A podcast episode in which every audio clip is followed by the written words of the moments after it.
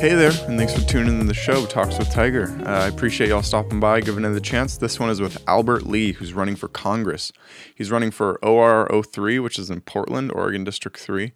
And uh, he's a really, really friendly guy. Like, I actually just enjoyed speaking with him as a person. So it'd be cool to have more politicians like that in a position of power because it's just you know it's more people in there instead of just these uh, lifelong politicians so loved speaking with him one thing i gotta say is for this show i actually traveled and spoke up in portland instead of my hometown eugene so uh, the audio is slightly off because i had to speak in a library not in like a nice studio so just know that the, the audio quality of the show is usually a little bit better than this, a little less echoey, but I think the quality of conversation more than made up for it.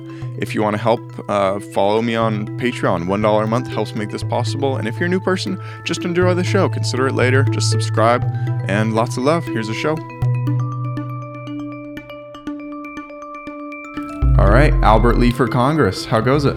It goes well. Nice. Would you want to give a brief introduction of who you are, what you're doing? Yeah, sure. My name is Albert Lee, and I am running to represent the people of the 3rd District of Oregon to the United States Congress. I'm running because I believe that democracy requires choice. It's something that we simply haven't had in over a generation. We face a series of crises here in this district, across the country, and around the world that require bold action now and not just inspirational and aspirational words.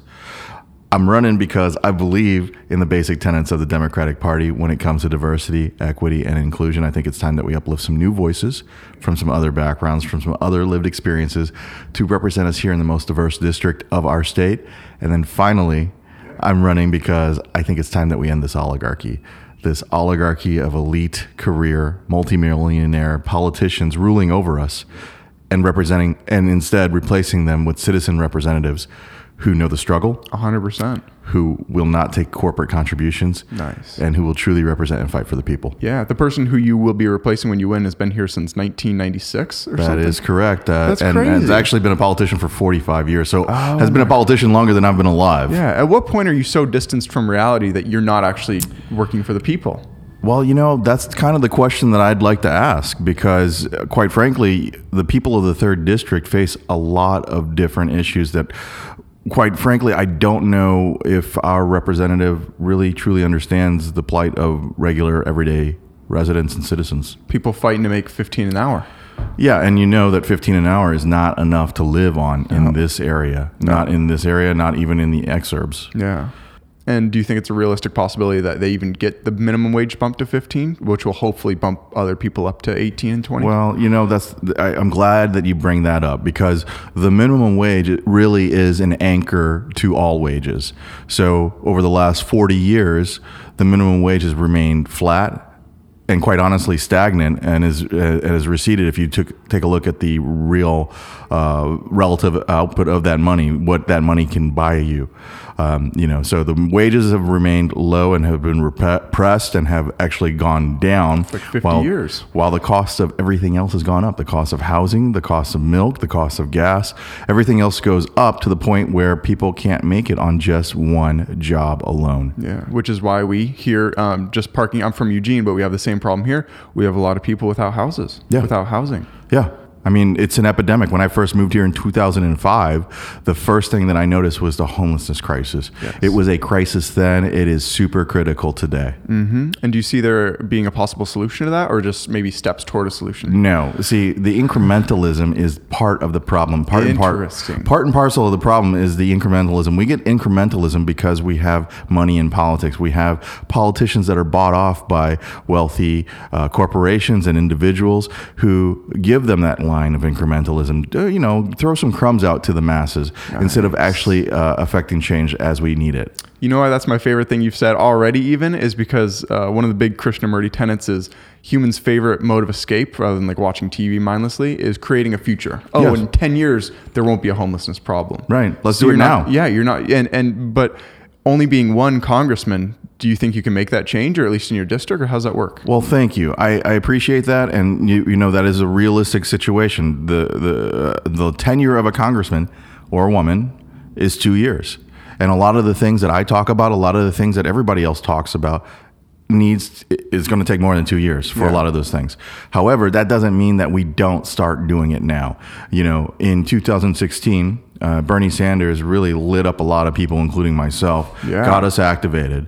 And in turn, in 2018, we had the squad. We had a group of progressives that have come in from all walks of life and, quite frankly, have done more in their first two years, not even complete two years yet. Their first two years, they've done more than a lot of the congressional members of Congress have in the 20, 30, and 40 years that they have been in power. Absolutely. And so you will be another member of that squad, would you consider yourself? Indeed, I, I think that we need to add to the squad. I think that we need to uh, increase the diversity and the um, of, of backgrounds, ages, experiences to that squad, so that we can affect and get to workable solutions, so that we can get to the real change that we need for the people. A hundred percent. What are your top issues? Um, I read a little bit through your platform. Um, Yeah. you seem to be hitting on all this, the, the the strong ones. Yeah, you know, I want to start by framing this. There's a word that goes out there that seems to be on the lips of everyone, and that is the word is progressive. Uh, quite frankly, that word doesn't mean a damn thing right now. Uh, it just seems like um, everyone is a progressive, uh, and the word has no real true definition. Uh, what I think we need is we need people that are going to affect change to ensure that we have a government that's going to work for all of us and not just the one percent, not just the folks at the very top of our of our society. Uh, so that would be my definition of progressivism is that we have a government that works for all of us and not just the relative few. Um, now, I lost my train of thought. You were asking about Yeah, well, um, your your top platforms, but before for because you've already probably convinced some people. When and how can they vote to get you in? Sure.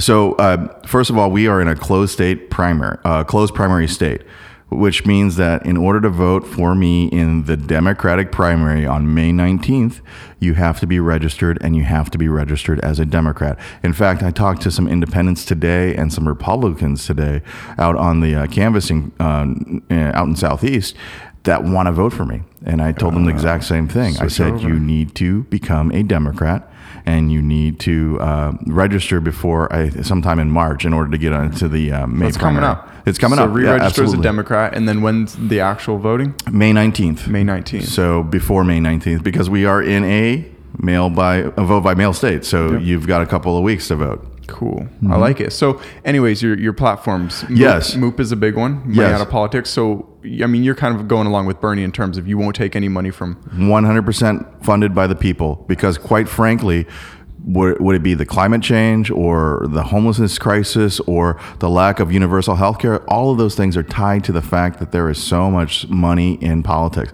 corporate money in politics that dictates and tells our members of congress what to do and how to do it. Uh, we need to have more members of congress who will not accept corporate contributions. If we have that then we can actually get to the change that we need.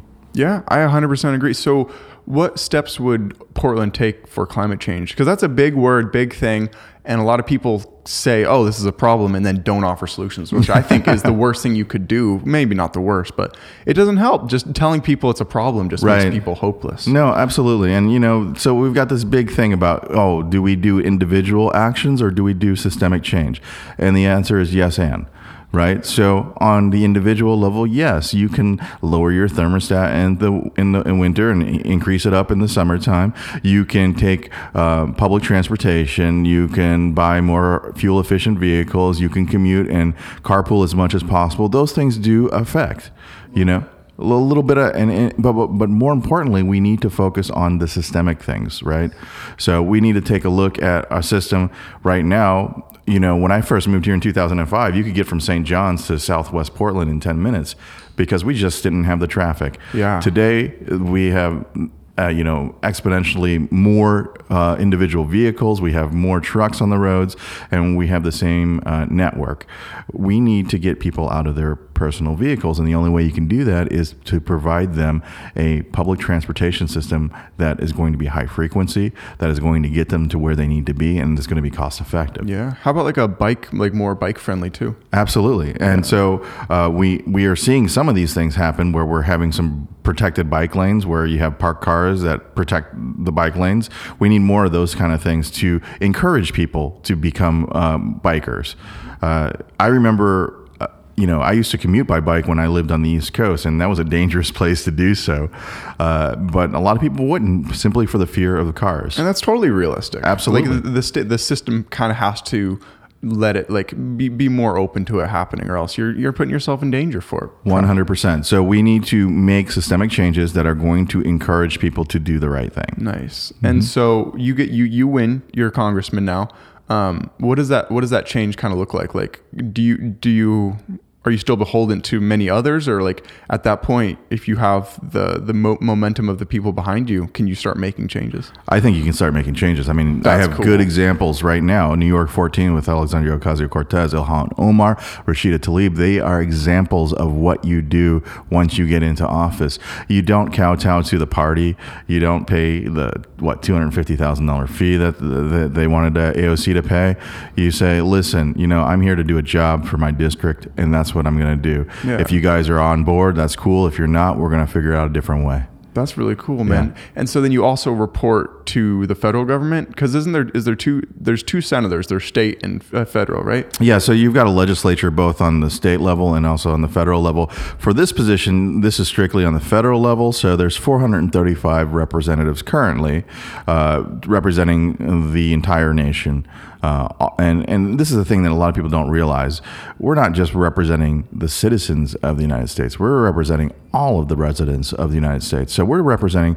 For me, I'm going to be re- looking to represent the entire resident population of the third district, and not just the citizens. We're talking about all the people that live here. Yeah, that's a big thing, man. I mean, do you want to touch on immigration, or is that a, a, like too? No, immigration, absolutely. Uh, you know, right now our current immigration uh, system is broken. We all know broken, that. yeah. uh, and it is uh, basically built on the structures of systemic racism. I mean, the way that people are allowed to come in, who can come in, and why.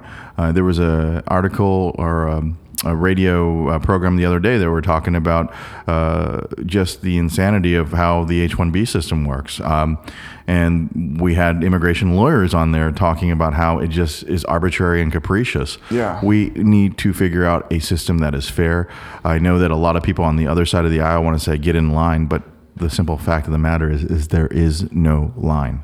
Really? No, I mean, uh, you know, there, there, there's a line for these people over here. There's a line for these people over here. There's a fast track for these people over here. And if you have a special skill like Melania Trump apparently had, uh, you can just jump right in. Well, there should there should be a clear way to citizenship. Yes, But so is the current like uh, sanctuary state of Oregon? If you are, um, if you just come over here without being a citizen and you make it to Oregon, are you completely safe? No, is that how it works? absolutely not. Oh, interesting. So, uh, with the sanctuary status, basically, it means that we, we live in a federalist system. So, you have uh, different levels of government. We have local municipalities, county, uh, state, and then federal.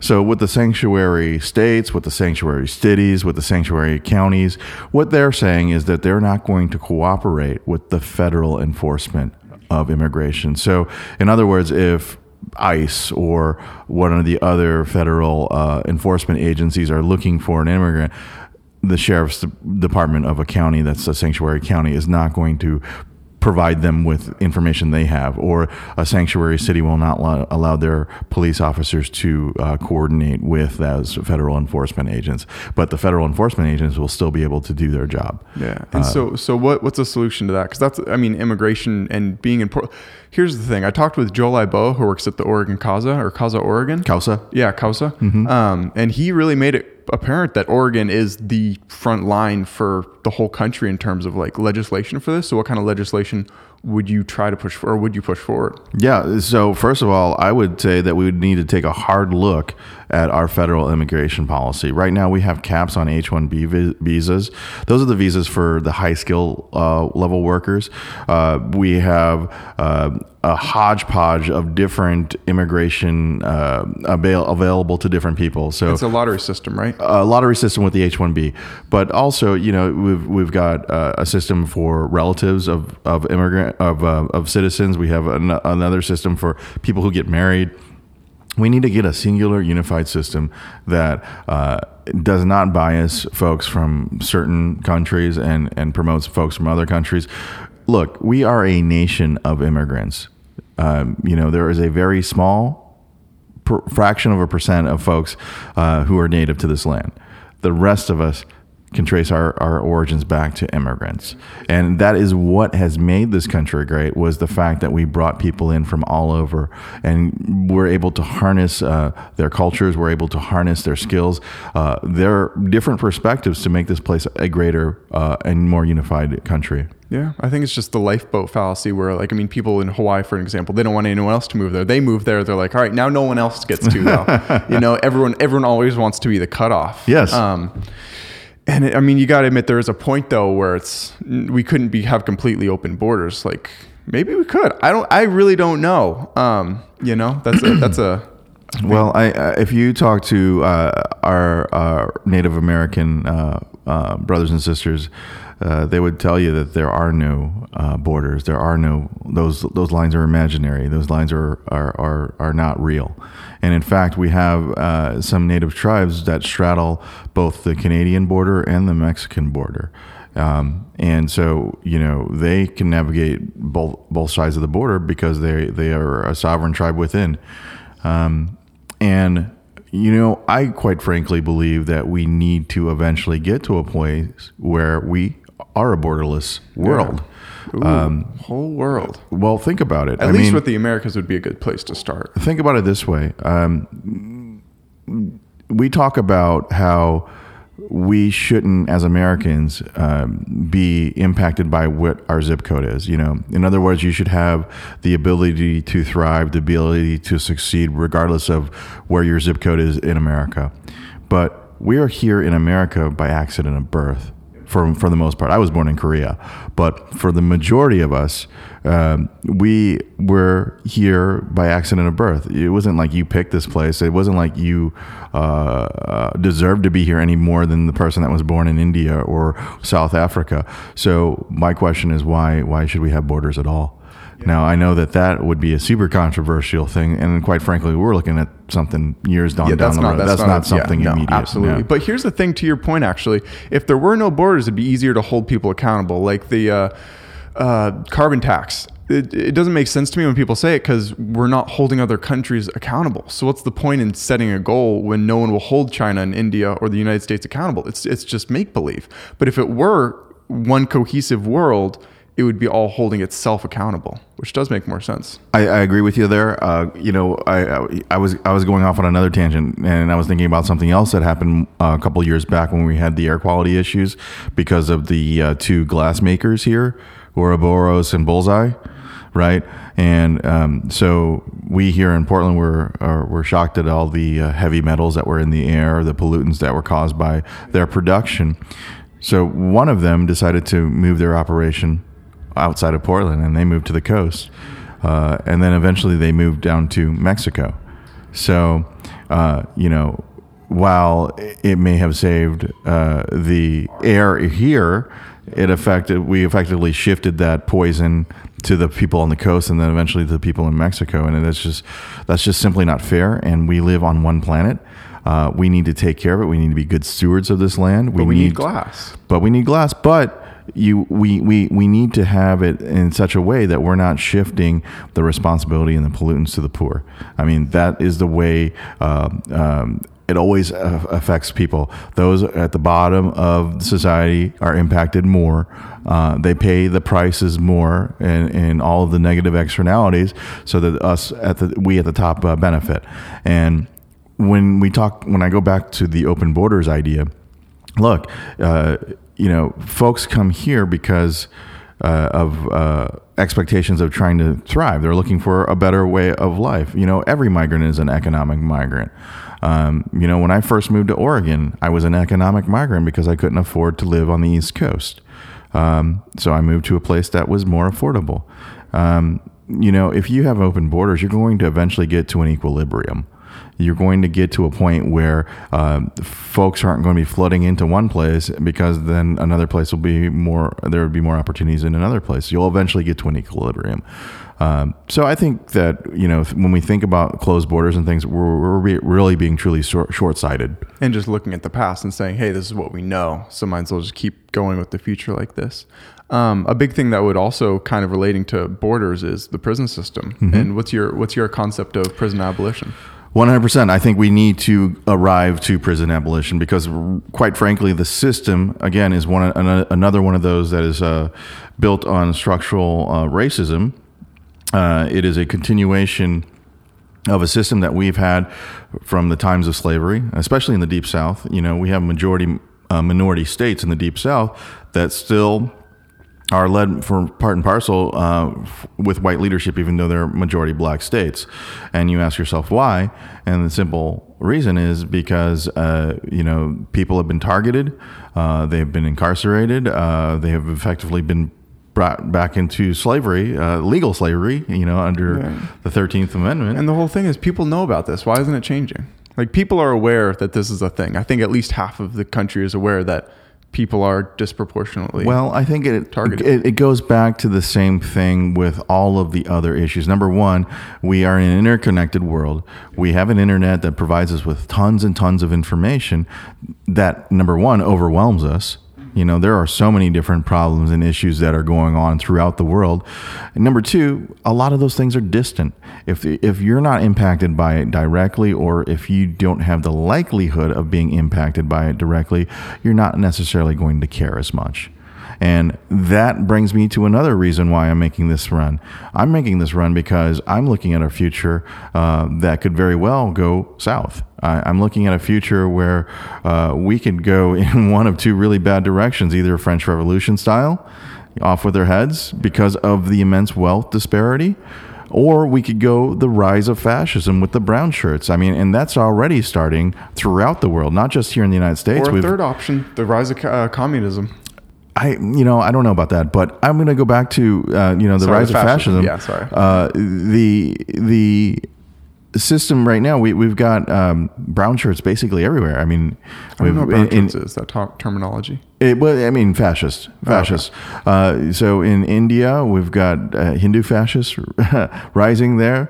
We, we, have got fascists in Italy, uh, here in the United States, and the the rise of this fascism is caused by the immense wealth gap that we have. So instead of looking up at the real cause, which are the the, the concentration of wealth in the hands of very few, the the folks at the top keep pointing down and saying, "Oh, well, those folks over there are your problem, or those folks over there are your problem," you know. And so, even our president, you know, the Mexicans, they're bringing in your drugs, they're bringing in rapists.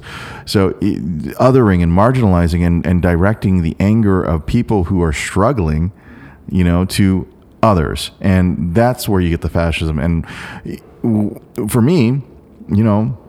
I'm a person of color. I'm a black man. I'm an Asian man. Uh, I'm going to be one of the people that get affected uh, uh, first and foremost. So, you know, this is important to me. This is important to my, me and my family to ensure that we have a stable country, a stable political system, and a future for all of us. Yeah. I mean, everything you've said has just been hard to dispute. I'm curious, is it taking a toll to run for Congress? I mean, this seems like if you're this passionate about something and then, you know, like see some progress and then you have a down day, it seems like your entire heart would be in this. So I'm glad you bring that up. And I want to address something really important and very specific. So I was the dean for business and computing at Portland Community College up until the end of the school year in June.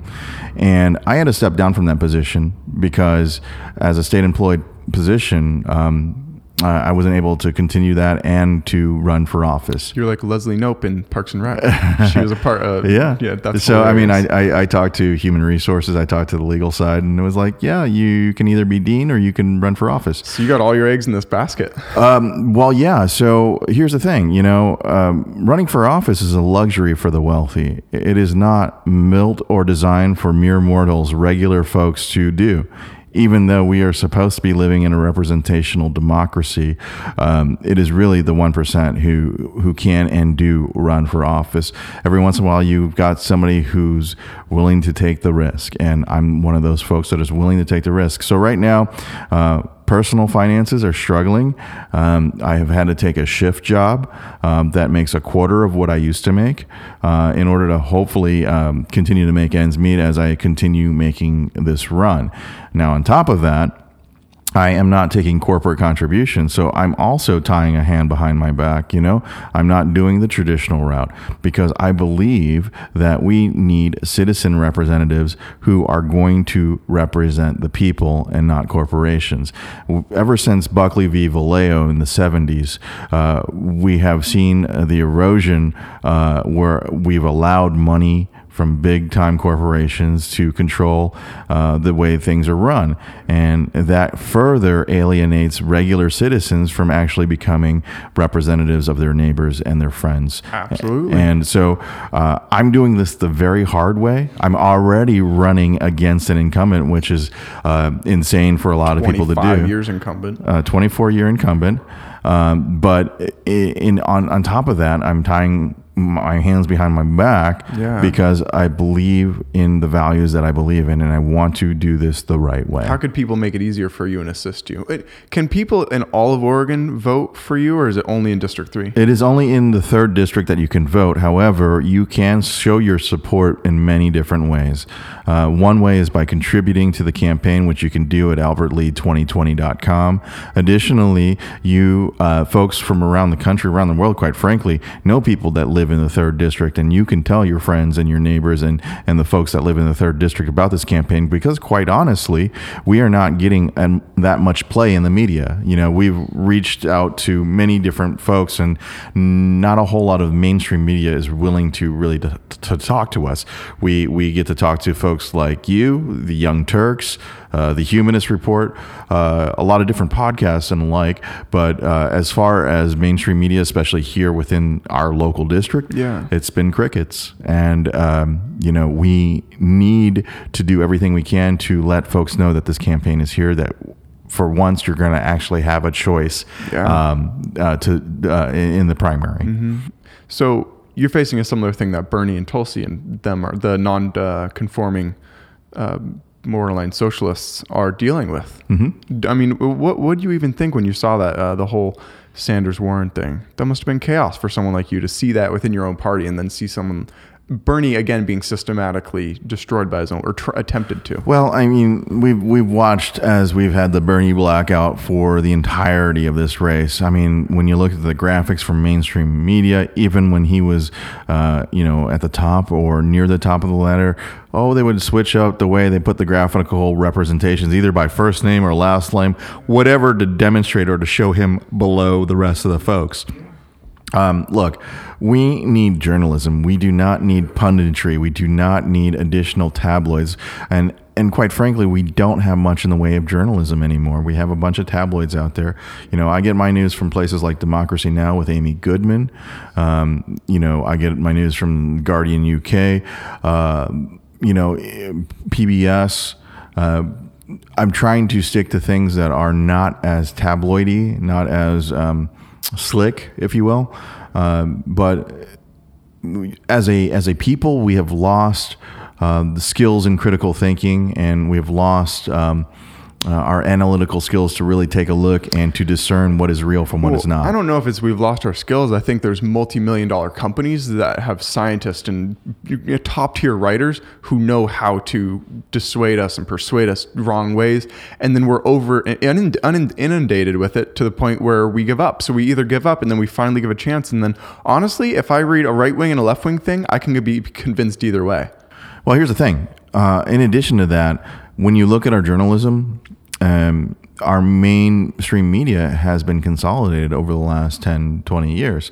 You know, there's only a handful of people that really own and control uh, uh, Most local news stations. Most local news stations, exactly. You know, you've got uh, folks like Sinclair that. Yeah. oh um, my. Do you see that video? No. Whereas, oh, oh, it was a hundred different newscasters saying the exact same phrase Oh, because they just control all of them. Right. It was sickening. But then you've got people like Jeff Bezos said owns the Washington Post. I know. Uh, so uh, when you have very rich and wealthy and powerful people in and, and corporations that own um, the the the airwaves that own the media, uh, you know, as much as I would hate and load the quote our president, um, you kind of wonder sometimes whether you are getting truth.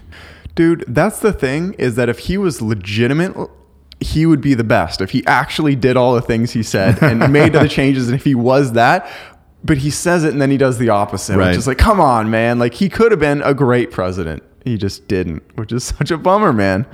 I mean, what can you do? But so do you do you have hopes for this next do you have hopes that we could get someone like Bernie in or do you think we are condemned to another 4 years?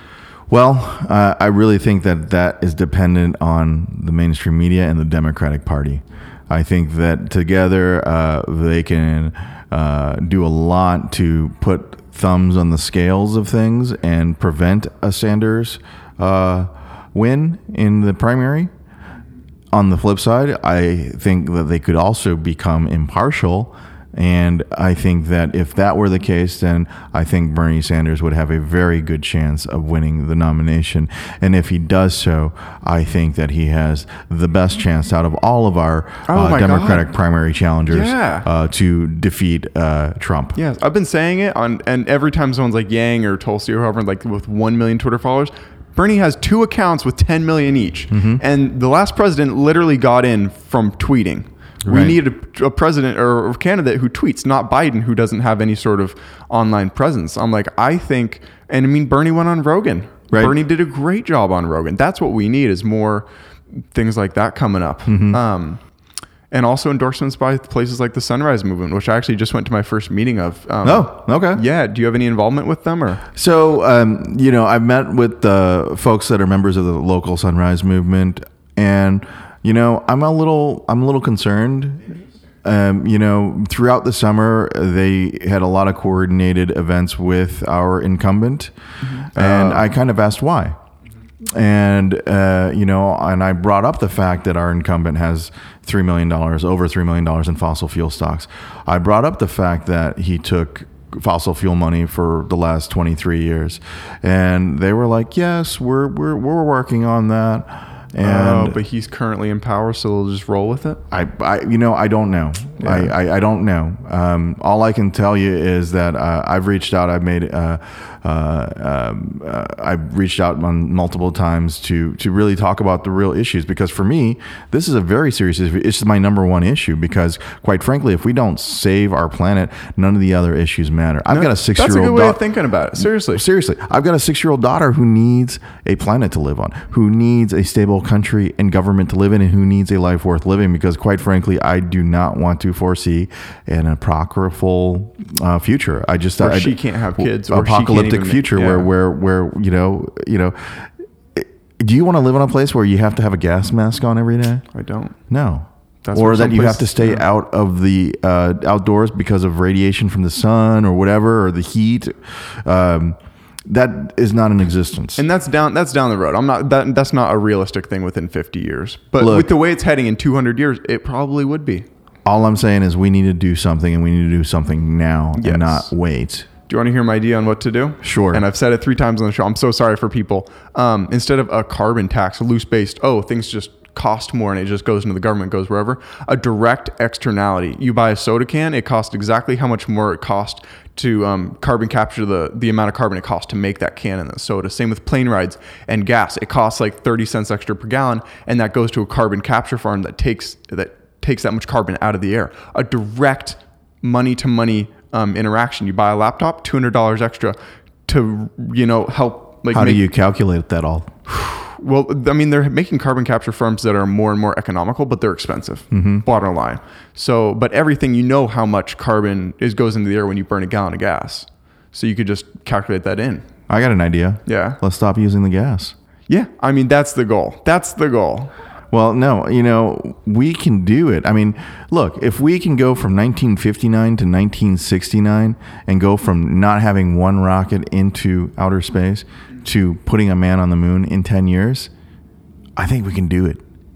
You know, Yeah. It, it- it's an, it's not a matter of uh, the ability; it's a matter of the will. Yeah, but you say do it. It's replacing probably ninety five percent of cars on the road. What are we gonna do with all the? I mean, I, I'm I'm hundred percent with you. So, so that's the thing. We we live in an economy that's based on fossil fuels. Yeah. everything. I mean, we have so many people that are are with within the auto industry. We have people that are in the construction industry for the roads and everything. And you know, and I get it. I get. I understand people's fears of what are we going to do if we don't have cars to build or if we don't have you know people being able to dig out the coal you know those are hundred thousand dollar jobs for people without a, a high school diploma that those that that doesn't exist in any other industry i get it but we need to get transition out of that if we want to have a planet to live on and look the earth is going to be fine. It's just going to be fine without us. It is not about destruction of the planet. It is about destruction of ourselves. This is an existential crisis um, where we are basically putting a gun to our own heads. for some monetary profit temporarily for people that aren't even us. right. It's a weird thing. So how do you uh, balance that with your? Do you hate? Are you one of the people who hates billionaires? I mean, what do you think of someone like Elon Look. Musk who is doing good and he has billions of dollars because he owns so much equity in Tesla? Yeah, you know, I, I don't think that billionaires should exist. I really don't. Um, because, uh, you know, uh, the benevolent billionaire, right? The benevolent billionaire says, "Well, I will secure all of this funds, and then I will come around and I will, I will, I will donate and contribute and, and provide charities and stuff." It's like one percent of their wealth, if that. if that, and that doesn't really solve the problems, you know. then we're Uh, at the whim of their kind generosity. Right, and all it is is to inflate their egos. I mean, it's the same thing uh, with all the billionaires. There's only so much money that you can spend, right?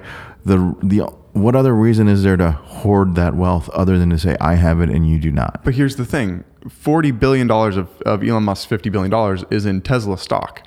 Like he's a majority shareholder of the company, and he's supporting fifty thousand people directly, and through parts, two hundred fifty thousand people. Like, and there, it's the transition to electric cars. Like he's going to be the Apple of electric cars. So like, yeah, he has fifty billion dollars, but But here's the thing. Yeah, Uh, that's great about electric cars and everything. yeah. But we shouldn't have cars. Oh, well, then what? What do we have? What do we have? Mass mass transit. Listen. Yeah, You know, one Yeah, of the yeah, yeah. most efficient cities in the world. What about country folks though? I'll I'll get to that in a second. But one of the most efficient cities in the world Copenhagen. is New York City. You know, every square mm, uh, block of New York City, uh, you, you've got uh, mass transit. Majority of people take it. Uh, you've got uh, little bodegas. Everything is all enclosed, and you have efficient use of energy. You know, um, this whole when we when we look at the future, we look at this George Jetson future where everybody's got their own little air uh, uh, flying car and stuff. That's ridiculous. We should never look at a future where we have that kind of individual because that, that's inefficient and it's wasteful. We need to think and do things more collectively. And I, I know that's a scary word for some people collectivism, collective, socialism, so many- social. so many people spend all their time trying to differ, get away from the world. Like, okay, Yeah. I have my own everything and I'm super self sufficient. But at the end of the day, that just makes you sadder and lonelier to be Yeah. 100% cut off. Well, I mean, that's the thing. I mean, we, we, we've got people that have their McMansions out in, in, in the suburbs, have their own indoor uh, theater and everything, just so that they don't have to be around others. Uh, but if everybody lived that way, we would need 25 planets. We would need 25 Earths. And we simply we simply cannot do that. Right now we have in China a growing middle class, a middle class that is starting to have the same taste that Americans have. They're becoming carnivores. Uh, they're becoming uh, materialistic. Arm, omnivores. Well, omnivores. Okay, fine. Omnivores. Well, well what, what I was, what I was Yeah, trying to more- say is more eat- more they're, they're eating more meat than, Yeah. than they have ever in their history. Uh, they're wanting. You can see some of the the suburbs that they have outside of some of these cities, and it looks just like a suburb here.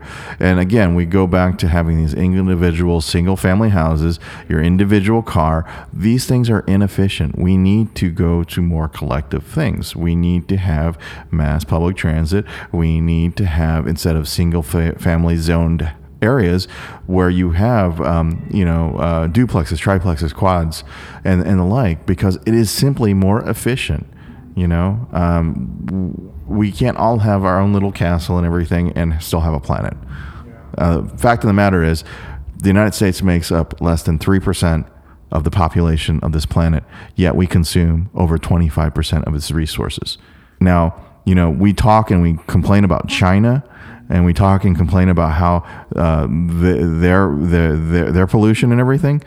We've been polluting this planet since the beginning of the Industrial Revolution and we benefited from that and we have the standard of living that's higher than most areas of the world Again, it's the lifeboat. We're here, but no one else should get here. exactly and and we we cannot continue to do that uh, and expect uh, to have a working and living planet Yeah. It's horrible. And so do you think the brand new Congress is a good way to get there? So if Bernie wins, but all of Congress or like a lot of Congress aren't blue, Mm-hmm. he probably won't get much through. well even if all the congress is blue he probably won't get much through because Really?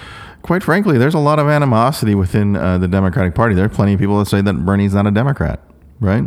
There's plenty of people that that's you know for me when i look at this whole system i look at a, a republican party that is waning a republican party that has uh, is shrinking and is becoming a minority party a minor party uh, that is becoming more fascist and and far right Yeah. Well, do you know why And- they're, they're so against immigration? Because people immigrate here and then vote left. of course they're against it. and then i see a democratic party that's shifting to the right so You think it's shifting to the right? I think it's shifting further left. I think both sides are just shifting. Well, I think there's a extreme. there there's there's there's a significant tension, and I think that uh, we can see. I, I can I can imagine a future where the Republican Party becomes a minor party, and the mainstream Democratic Party becomes the new right, and that a new left or a breakaway left forms from there. Yeah, which would be good. I think. I think um, if it's on the left, it should move toward the center. I think the center is the ultimate answer. I mean, not incremental center, but I'm, in terms of like, oh, with abortion, should you be able to get a nine month abortion or no abortion? In the middle, you should be able to get a reasonable abortion. Mm-hmm. Like, I think a middle answer is is for everything, and that, I could be wrong, but I, I think generally speaking, um, you know, in a democracy, you're looking for answers that are going to be workable for most folks. Yes. Yeah. And you, you just got to take everyone into account. And so, taking the future into account, what do you think are some jobs of the future? Jobs of the future. So, thank you. One of the things that I want to focus on is that we have uh, been subsidizing um, this military industrial complex for Ooh. over 70 years. Yeah. Okay. So, what I mean by that is we've got things like the F 35 fighter plane. First of all, we have not had a conventional war, you know, that you had fighter plane versus fighter plane in Yeah. 60 A long years? time. a long time. Yet we continue to build these fancier and fancier uh, dogfighting fighter planes to the tunes of hundreds of millions of dollars. Why? Because it subsidizes jobs. We're providing jobs for some congress member of congress out of ohio so that they can have a factory that builds the tail wing for this fighter But those Some- people don't get paid nearly enough. some representative in West Texas so that the engine components for that plane can be built. But those planes are then in turn wasted because we spend you know hundreds of thousands of dollars in maintenance and airtime and everything and training pilots to do these imaginary dogfights that they're never going to have Yeah. and then they eventually be used as bombers even though we have bombers they eventually used as bombers in uh, countries uh, that never um, you know that most Americans couldn't find on a map, uh, so that we can protect the vital interest of some corporation. And so it becomes this vicious circle where uh, we are subsidizing jobs for for uh, members of Congress in their districts, uh, so that they can continue to have those jobs, and then we have these uh, artificial or, or, or manufactured wars, so that we can continue to use those things, and it becomes a vicious circle. So now I want to go back to the jobs of the future. I'm going to Yeah. turn this Yeah, round yeah, full yeah, give it, circle. give it. So instead of um, having a military industrial complex, what I envision is a future where we convert that military industrial complex into a green industrial complex. We've got experts, okay? We've got experts in a wide range of technologies out there that are using their expertise, their smarts, their know how to build things that we don't need weapons of mass destruction, things that are going to continue to be used for destruction and destabilizing different parts of the world. Instead of that, what we should be doing is we should be converting uh, those folks and their skills to develop things that we do need, like newer, more efficient batteries, like figuring out how to harness different natural energy systems, Renewable ones. renewable systems, to figure out how we can have more efficient infrastructure to rebuild our infrastructure, to rebuild, to make a national public utility in the internet, Yeah. to rebuild our educa- our uh, uh, our education system for the 21st century, and um, to look toward the future and not the past.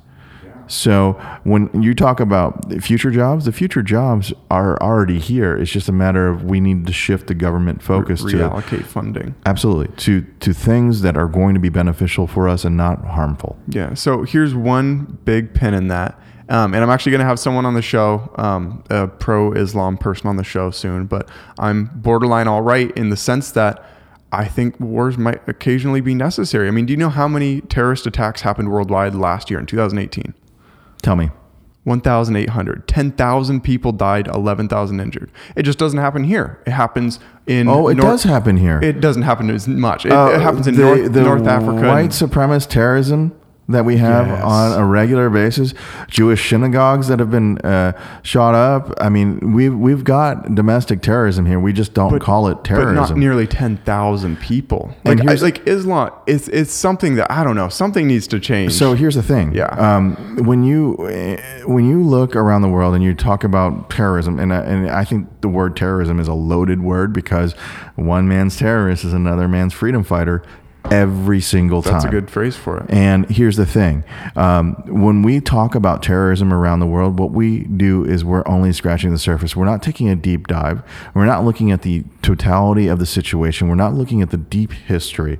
You know, a lot of the things that are so called terrorism around the world uh, is really folks that are trying to fight for uh, what is rightfully theirs, folks that are trying to fight for stability and protection and safety and security for their own. Um, that has not been provided to them because of larger powers, including the United States, going in and destabilizing areas for, again, the benefit of a select few to profit. Now, I've got a good couple of cases in point. Um, you know, recently we talk about Iran back in uh, the 1950s, Iran was one of the first states that the United States did regime change uh, during peacetime. And it was because uh, Iran, uh, the government of Iran, wanted to nationalize its natural resources of oil. Well, British and American oil companies were like, whoa, whoa, whoa, we're making too much money off of this. If they nationalize it, we're going to get kicked out. So then the U.S. sends the CIA in to destabilize that country. And one of the things about our you know our proactive measures with foreign policy is there are always unintended consequences and we never look far enough into the future to see them Yeah. and well, you can trace the entirety of the last 70 years in iran to that destabilizing uh, uh, event back in the 1950s 1953 to be precise Yeah. So you think if we just let it be, it would eventually kind of even out? Look, uh, I, I'm I'm glad, I'm this glad that you long. use that turn of phrase, let it be. Yeah. Because that right there is the kind of paternalism that I think that we need to get away from. The American people and the American government uh, seem to think that we are first among equals. Uh, now, in international law, a sovereign is a sovereign is a sovereign. It means that every country is an equal to every other country. Yet, when we talk, we talk about what we will allow. You know, in the last presidential debate, I brought this up on Twitter. The last presidential debate, we had presidential candidates saying that we will not allow Iran to have a nuclear weapon. Well, we have a nuclear weapon. Yeah. So does uh, Russia. So does the United Kingdom. So does France. Uh, you know, back when South Africa, when white rule South Africa had a, a, a, nuclear weapon. We didn't talk about that when Israel, who currently does, even though they don't want to talk about it, uh, white ruled Israel has a nuclear weapon. We don't talk about that, but when we talk Really? about Pakistan, we talk about India. We talk about China. We talk about North, North Korea. Um, this is a kind of white supremacist foreign policy that needs to stop because, quite frankly, when you do not respect the sovereignty of other countries, how are you going to expect to get them to the bargaining table? How are you going to expect to get folks to talk uh, uh, and and and hold to to promises? I mean, it wasn't the it wasn't Iran that broke uh, the last uh, uh, agreement; it was the United States. Yeah. It's weird to be a member of the United States and knowing that your tax dollars go toward that. Yeah.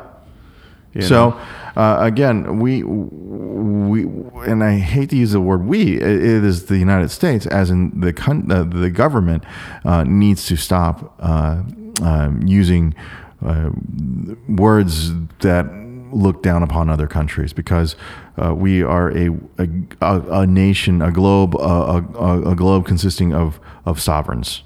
Not there shouldn't be different levels of sovereignty. yeah. To get it back um, local, Yes. in our own sovereign, Medicare and student debt. Those are two ones that I'm a bit. That's the reason I'm voting for Bernie is student debt. Like, and Medicare, we're taking our money, we're subsidizing the U.S. off of um, young people, old people, sick people.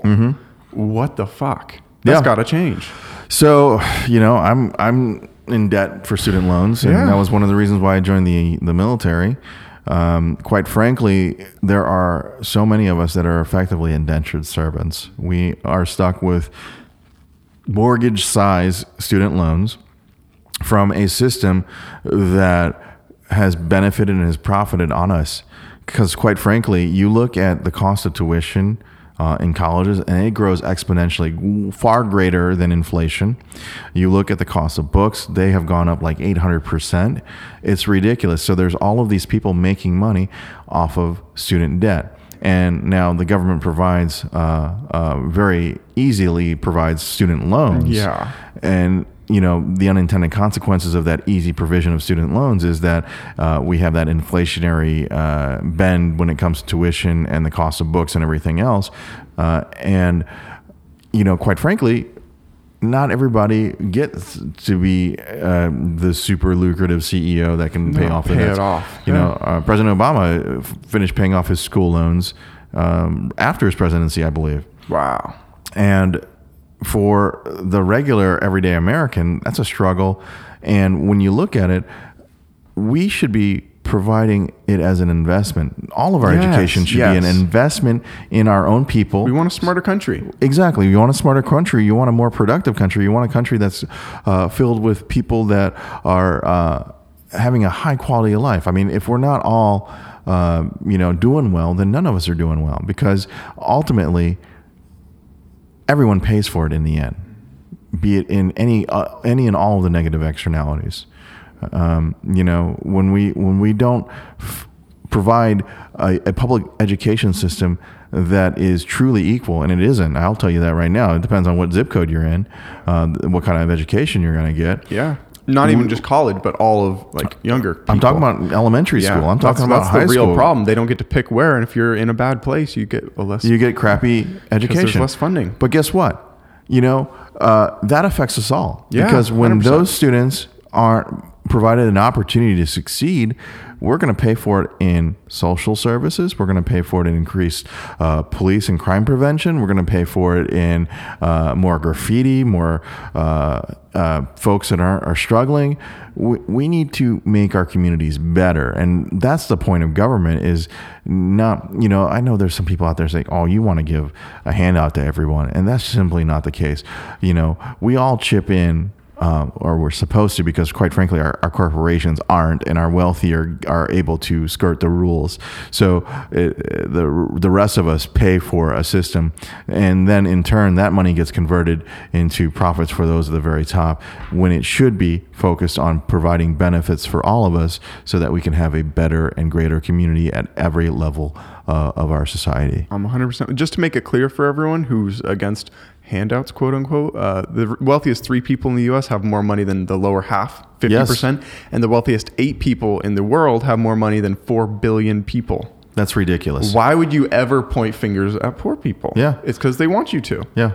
And it, it, it I don't. Um, but then also on the other side of that is Medicare. Old people. We're Mm-hmm. we're making people. It, if you get sick, that's pretty much a crime. Mm-hmm. And uh, when you're old, that you should die homeless. That's pretty much what the government's saying Right. to old and sick people.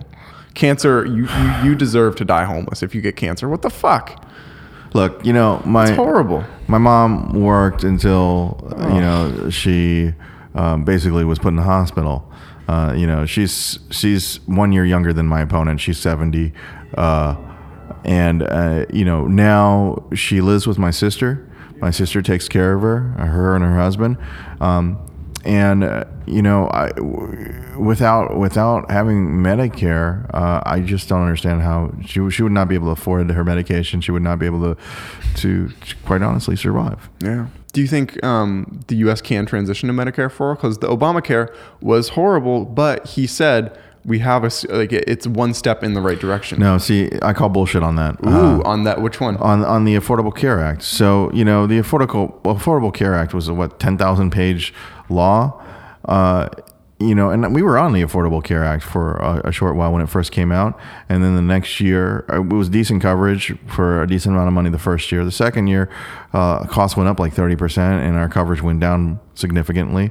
Uh, and what effectively happened within the second year was that the insurance companies basically had little territories that they covered, and basically two, maybe three in each territory. Yeah. And they they colluded to fix prices. They colluded to reduce the coverage. Colluded to increase the cost. That's what I meant bad. It's still forcing Yeah. private insurance companies to still own this sector. That's what I mean. But it's Well, a yeah, step. yeah. It's a So- step toward So that incrementalism, Yes. that incrementalism is what I'm talking about. Is you you cannot provide universal health care and still have a Yeah. a, a, A for-profit health care Yeah. system. that's Look, enforced. You can still have Medicare for all with allowable private. It just Sure. no one needs it. Yeah. No, yeah, but that's So, the thing. so you think this is- Obamacare wasn't good? No, I don't think Yeah. Obamacare was good. I, I, I think, uh, you know, people are confused. There are too many people that are confused about how that whole system works. They're going to say, oh, it failed. Well, it was built to fail. It was built and designed uh, not to provide health care to everyone. It was built and designed to continue to have private health insurance. That was that was the compromise. It was to continue to have private health insurance companies in there because they were paying a lot of money f- to both sides of the aisle.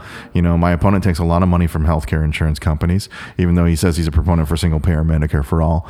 Um, but you know, what we need is a single payer Medicare for all system. And if you have that, that is the end of private health insurance industry and i think that is a good thing i don't think that we should have an industry that um, um, that is exists on people's death people's uh, health yeah. and, and sickness No. you know that's an extra layer of, of, of, of profit and, and red tape that could be going to actually employing that money to to take care of people and, and to heal people. Yeah, I just went to a Power of Eight session the other day, and one of the people there works in cancer radiation and stuff. And he's like, the most sickening part of my job is when people can't pay for it. Hmm. And it's just like it's not like one of those things like oh an arm's cut off so they get it Yeah. even if they can't pay for it. It's like something that you just don't get Right. if you can't afford it. Well, here's the thing. I mean, like Pete Buttigieg's Medicare for those who want it. That that little Oh, game. heard about it. Oh, so uh, Mayor Pete wants to do Medicare for those who want it. Right there is you don't understand how insurance works. Yeah. You know, insurance is you want to try to get the largest pool possible to spread the risk. If you do a Medicare for those who want it, what eventually will happen is you have private health insurance companies cherry pick the healthiest people because that's how you increase your profits is by not paying out um, uh, on, on, on claims. And then you leave the rest of those for the public option, the Medicare for those who want it. It's an all nothing. it- you get all the sick people concentrated into that. That eventually collapses because everybody is sick and there's no spreading the risk. So what happens then is one of two routes: either um, we continue with the private health insurance uh, regime where they accept those people, but they give them high deductibles and very low coverage. Or we go back to the bad old days where some people just simply didn't get coverage. I know. It's sickening. Yeah. And here's the whole thing where everyone's like, oh, socialism sounds awful. It's like think about how Socialism was what brought you the roads. It's Yeah. what brought you education. th- it's what brought you strong national defense. social systems. We have Yes. social systems and they help. But here's the thing: I want it to be stronger. I want it to be the point where 40% of my, my income gets taxed because I mean it's pretty much there anyways, and it's just used better to the point where I don't have to get new tags for my car all the time and all this stuff. Like I want it all to be taken care of. Mm-hmm. Life should be simple. Like actually drain the swamp, but in a realistic way where there's not just all these jobs created for Right. people that just bog down everyone's existence. It's like, come on. Right. I think it would help everyone to just have a more streamlined life. Like you have a car, it's covered. If you get in a Mm-hmm. crash, like it's okay. Everyone's gonna be okay. Rather than, you know, it's it's a horrific system out there. But we are almost at an hour. Oh, Um, wow. Yeah. What do you what what what about yourself? Do you want to tagline a little bit about like you like? Yeah, sure. You know, so a lot of folks are asking, you know, well, what are your qualifications, right? Yeah. Well, first of all, I am a citizen here. I am a representative of a lot of different uh, communities here. Here's the thing I, I've been involved within the community here locally in a wide variety of different areas. I was appointed to the Citizens Review Committee by the City Council. That's the Police Oversight Committee. Uh, I uh, was involved with police hiring committees. I was involved with TriMet's Transit Equity Advisory Committee. I'm on the board for APANO, which is the Asian Pacific American Network of Oregon.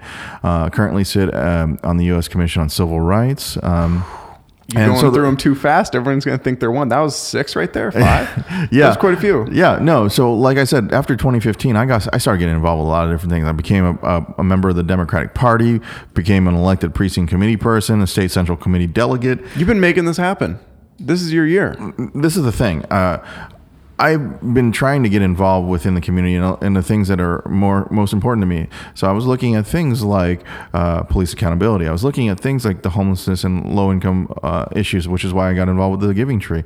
These are, you know, uh, aside from a 50 hour job as a dean, uh, when I had that, I was doing 10 to 20 hours of volunteer work on the side And a family. and a family. And it did, here. it didn't seem like it didn't seem like work though. It seemed like I was, you know, being a part of the community. I was doing uh, my part to help make this community better. So that's that's what I'm about. But aside from that, you know, I have uh, been in the United States Army. I have worked in international trade. I have owned my own business. I've worked in project management, and most recently, I was one of the deans at Portland Community College. That's my professional background. My personal background: I work. I grew up working class, next door to Ferguson in St. Louis, in Moline Acres. Um, you know, my family faced domestic violence, which led to our homelessness. I went to five different high schools in three different states. I've experienced some pretty serious things, uh, and I, I talk a little bit about those things. But I think that the combination of my lived experience with my professional experience would bode well for someone who wants to represent all of the people of the district and not just those at the very top. Yeah. Yeah. I am blown away. Um, I'm actually gonna pay for ad space for this to be played in the third, like this area of Portland. Um, if you win Congress, will you, when you win Congress, will you come back on the show? Sure, and certainly, yes. Beautiful. Yeah. I, I appreciate your time. Um, everyone, go out and vote. Thank you.